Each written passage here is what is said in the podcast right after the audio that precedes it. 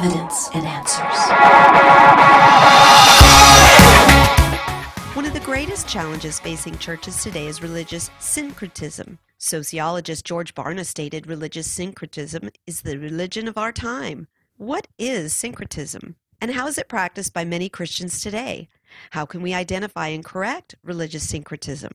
You're tuned to Evidence and Answers radio broadcast with your host, Pat Zukaran. Pat is an author, teacher, and international speaker in the area of Christian apologetics, the defense of the Christian faith. The last time we were together, Pat and his guest, J.D. Crowley, began an interview on how the gospel of Jesus Christ is reaching into Cambodia. Now, on to part two.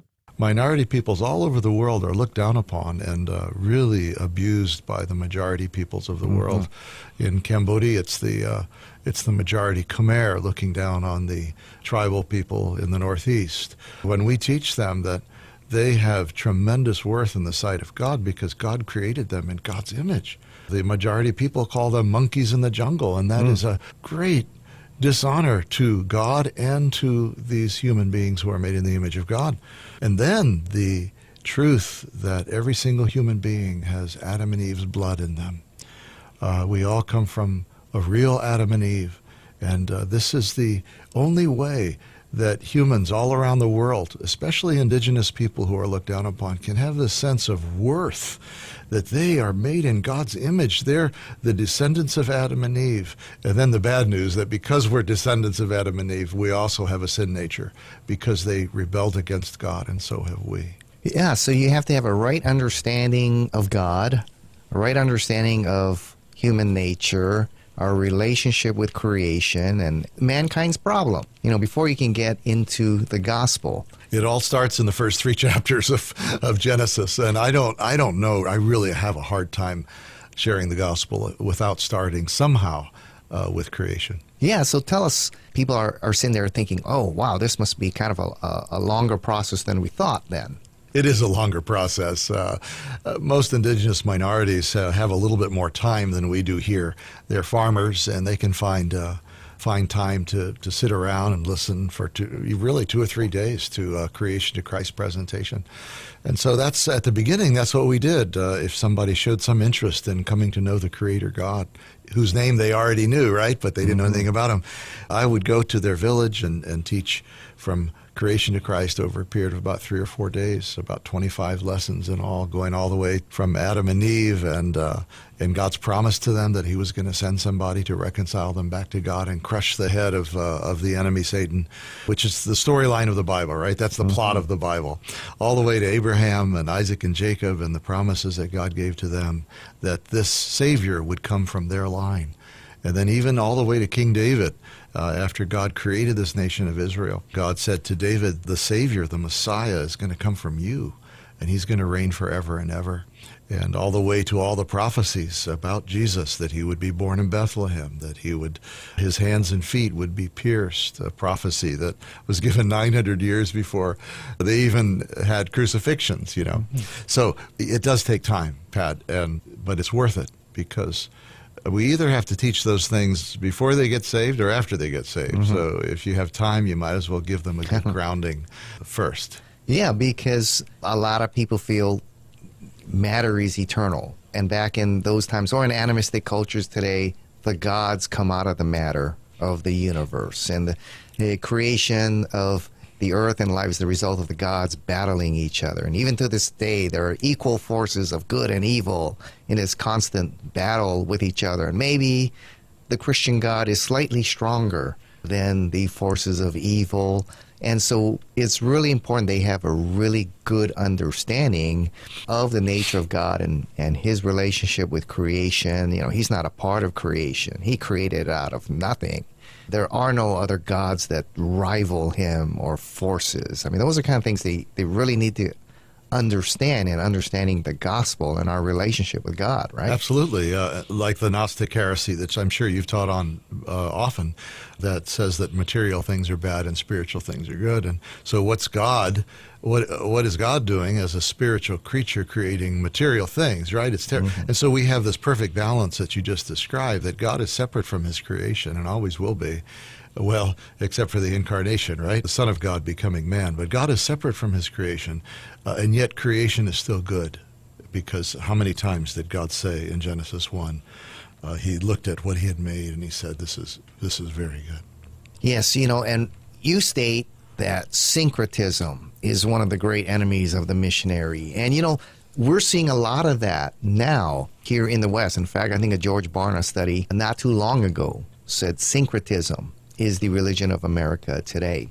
Well, so tell us a little bit, what is syncretism and how is it practiced in the church?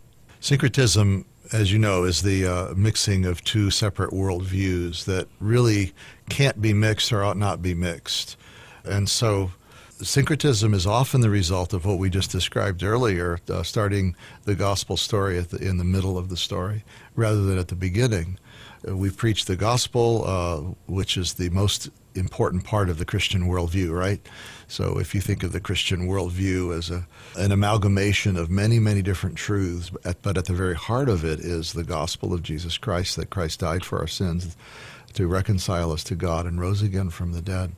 If we preach from that point, that is the life and death of Jesus Christ and resurrection of Christ, many people will see that and be attracted to it and say, yes, I want to add that to my worldview. Right. So they take just that one part of the Christian worldview and plug it into their worldview, and you have syncretism.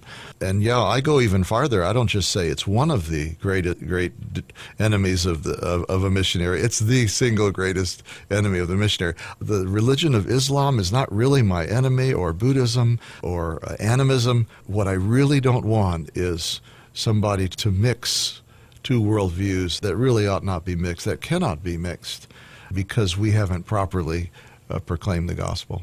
Yes, and I see that here and with a lot of friends. They will go to church on Sunday, and then Sunday night they have an offering for Pele out there, or an offering on the ocean for Lono or one of the other gods out there. Or I'll run into, especially those in the Japanese culture, who say, yes, I'm a Buddhist Christian.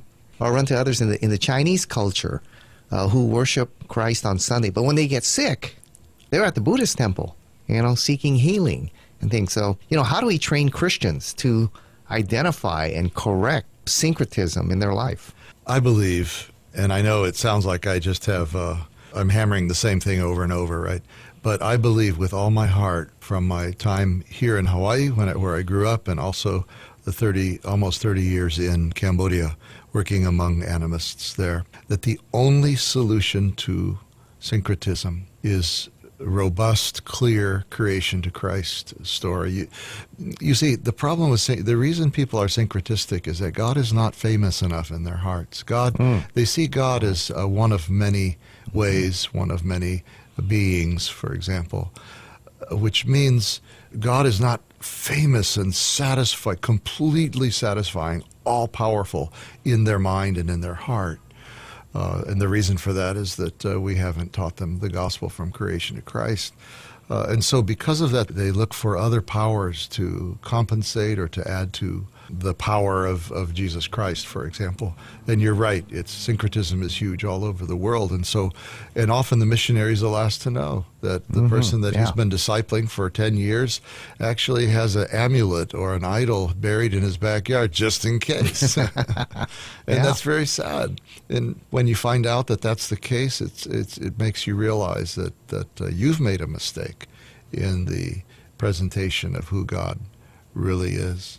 Yeah, so it's absolutely critical that they get grounded in the right worldview right from the beginning, which you state. But now, not only syncretism, but you state that one of the greatest threats to the church is false teachings.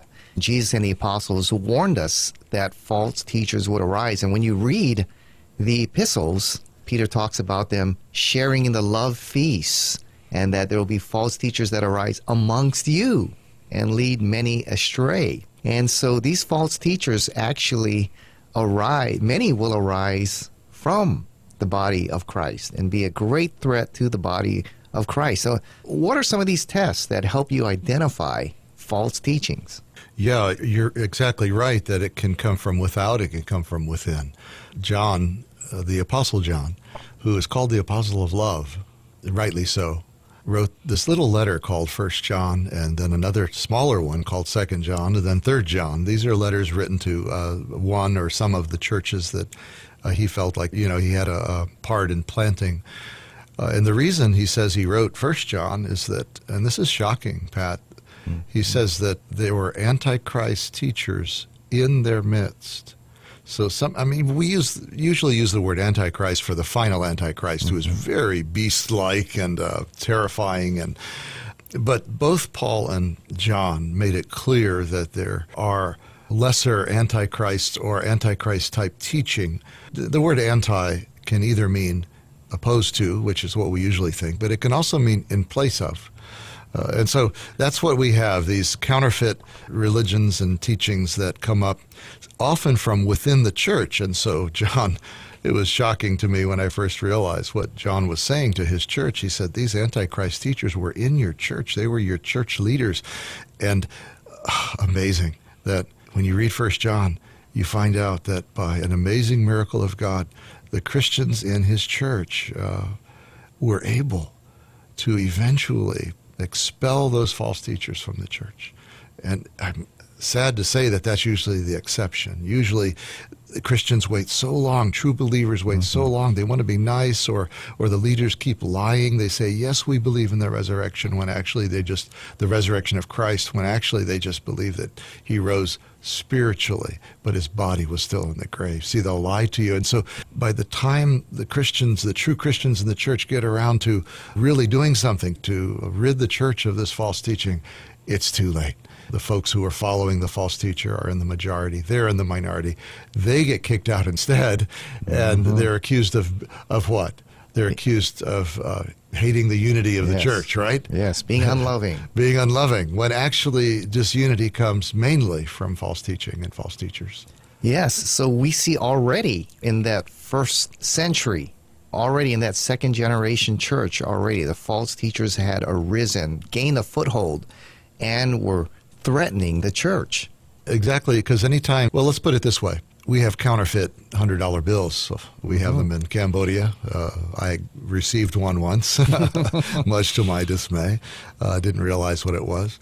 But the only reason people counterfeit $100 bills is that they're valuable. Satan is the master counterfeiter. He counterfeits all kinds of things that are good. And the gospel is the most valuable thing in the world. And Satan knows this. He hates the gospel.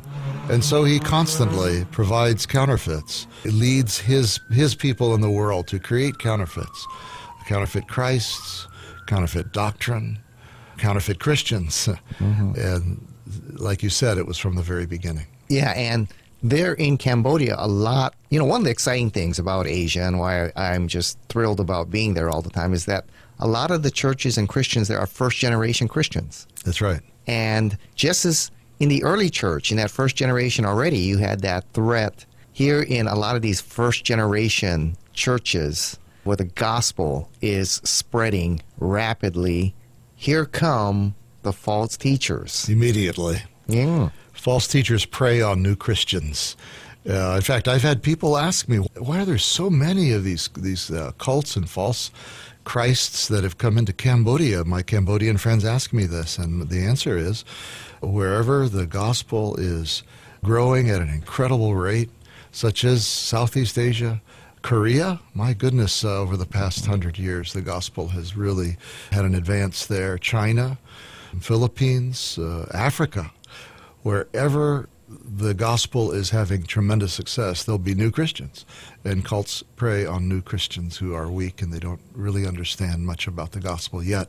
So, 30 years ago when there weren't that many Christians in Cambodia, we hardly had any false groups there. But now they're legion. Yeah, you know, and you got a great book out here called True Religion and Counterfeit Religion. And you begin with a brief commentary on 1st, 2nd, and 3rd John, which I think it's really unique and really just outstanding way to talk about the kingdom of the cults. Now, one of the things you talk about here in this book, which we are going to offer on our website here at Evidence and Answers, True Religion and Counterfeit Religion, but one of the things you talk about is worldly evil and antichrist evil that threaten the church. And what do you mean by those two? What's the difference between those two? Yeah, John coined those words. He said very clearly in chapter 2 of this little letter, he said that there's such a thing as worldliness, and he talked about the lust of the flesh, the lust of the eyes, pride, the pride of life that makes us feel superior because we have a nicer car, a nicer house. And it's just this kind of worldliness has destroyed so many people, and it can destroy us, Pat, if we're not careful ourselves. But there's another kind of evil that John immediately talks about in the next few verses, and that is what he calls Antichrist evil. And Antichrist evil seems to me to be more of an intellectual kind of evil, appeals to the mind rather than just to those base desires of our flesh and our body, if that makes sense. Because there are people who want a system of thought that appeals to them intellectually. And so Satan has provided lots of different kinds of Antichrist evil from the very beginning.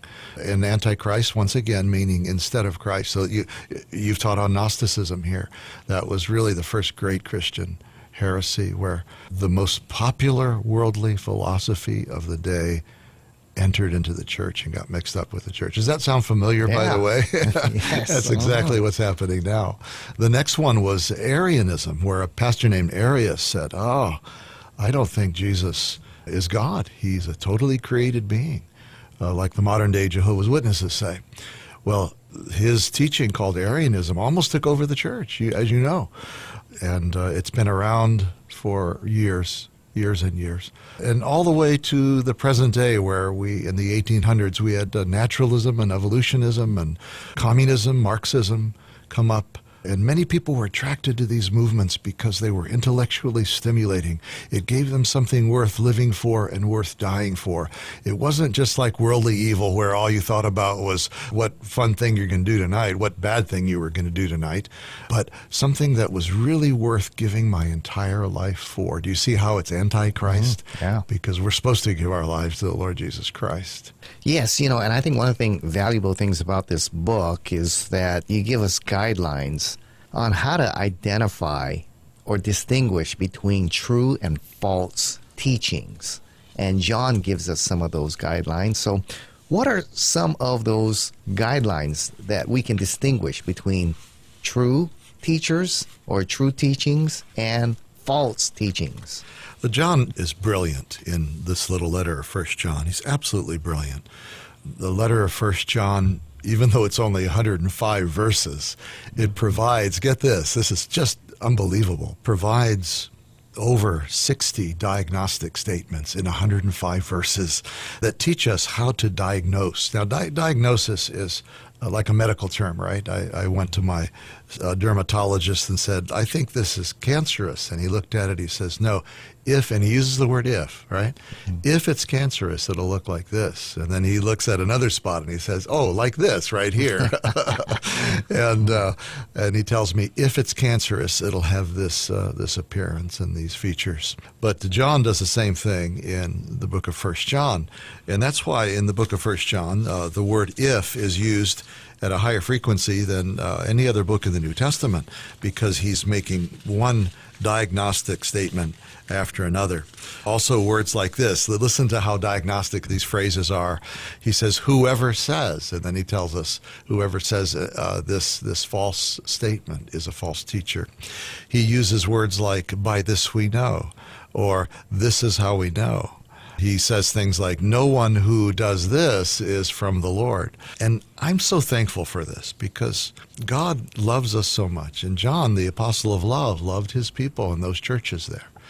And God wants us to become really good at diagnosing false worldviews and the difference between false worldviews and the true worldview, and false Christs and the true Christ. And it takes time. We have to read, say, the book of 1 John over and over, the book of 2 Peter over and over, the book of Jude over and over. These are books that I'm sure you've put tremendous emphasis on in your ministry and in your broadcast, your program. He also brilliantly distilled everything that Jesus said and did during the 3.5 years that he was with him. He distilled into two theological statements that are just brilliant. One is, God is light. Light means morally holy. Light also means truthful. in the Bible, light has those connotations. But he also says in 1 John chapter 4, God is love. And rather than those being competing attributes of God, we accept them both. And so if God is light, then teachers who come from God will be holy, will live a holy life. And they will teach what's true according to what the apostles reveal to us in the Bible, and also what their Lord Jesus Christ revealed to us in Matthew, Mark, Luke, and John. Not only that, because God is love, a teacher who comes from God will also love God and love others. And you and I know that many cult leaders have treated their people despicably, just use them for their own purposes, and have become billionaires in the process, have forced their followers to quit their jobs and to sell things along the highway back in the 70s and 80s.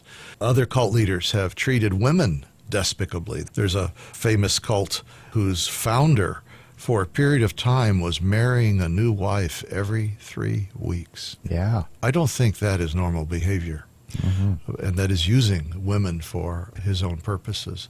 So a true teacher who comes from God loves God and loves others. So what John does is he takes these 4 points of be holy because God is light, teach truth because God is light, love God because God is love, love one another because God is love, and he weaves them all together. And Pat, you know that 1 John is very difficult to analyze. You can't tell any kind of outline in it. It's almost seems haphazard and scrambled. But what John is doing is he's making it so that we can never separate those ideas that God is light and God is love, because that's where false teaching comes from, when we pick and choose, like at a buffet, what we want God to be like, right? Instead of letting God say to us, this is what I'm like, and you must believe this because it brings freedom and joy and happiness. Yes, you know, I think one of the things John tells us, along with 2 Peter and Jude, that false teaching and false living go together. Where you find false teaching, there's false living. And as you pointed out, you'll see it in the leaders, but then you'll see it in the followers as well. That's right. They're, as Jude and Peter talked about, they're leading people into immorality and things, and that's what we're seeing. And we have the American cults in Cambodia, you're saying, the Jehovah's Witnesses and Mormons, and how are they making inroads there into Cambodia? Usually by spending a lot of money and creating really a rice cultist, I guess you could say. You've heard of the expression rice Christians, people who are lured to become Christians through gifts. The Jehovah's Witnesses don't seem to have much traction yet in Cambodia. Mormons have a lot of traction because they came into Cambodia getting permission from the very highest levels of the Ministry of Religion. They have their large temples here and there. And their teaching is extremely attractive because, one, they have an emphasis on the family, which is ironic considering their past. But two, actually, they're a works religion. And so is Buddhism. Buddhism is a religion of merit and works. And so because of that, the message of Mormons is actually fairly acceptable to the average Buddhist. And so they'll listen to it. And so when they become a Mormon, they're really trading one works religion for another works religion. Wow.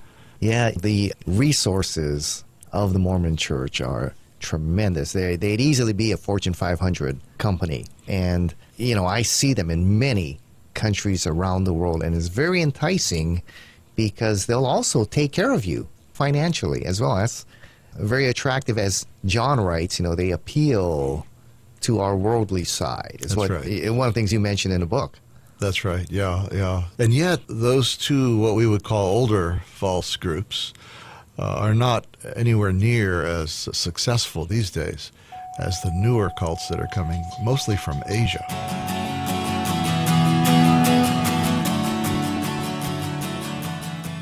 That's all the time we have for today. Thank you for joining us here on Evidence and Answers radio broadcast. We hope you enjoyed today's show. You'll find we have a wide variety of different topics that will make for an incredible conference series. So if you would like Pat to speak at your church, Bible study, or even schedule an apologetics conference at your church or location, give him a call in Hawaii. That number is 483-0586. Or you may contact him through the Evidence and Answers website. That's evidenceandanswers.org. Use our search engine for available resources. We have everything from atheism to Zen Buddhism, including articles and additional audio for you to listen to or download, so be sure to share our website with those around you. To keep quality broadcasts like Pat's on the air, we rely on generous financial support from you, our listeners. For the opportunity to partner with us, head on over to our website. That's evidenceandanswers.org. Evidence and Answers would like to thank one of our sponsors, the Honolulu Christian Church. If you don't have a home church and are looking for a great place to connect and grow in Christ, check out the Honolulu Christian Church. For service times, log on at honoluluchristian.org. Join us again next time on the air or online as we provide compelling reasons for faith in Christ. That's Evidence and Answers with Pat Zukaran.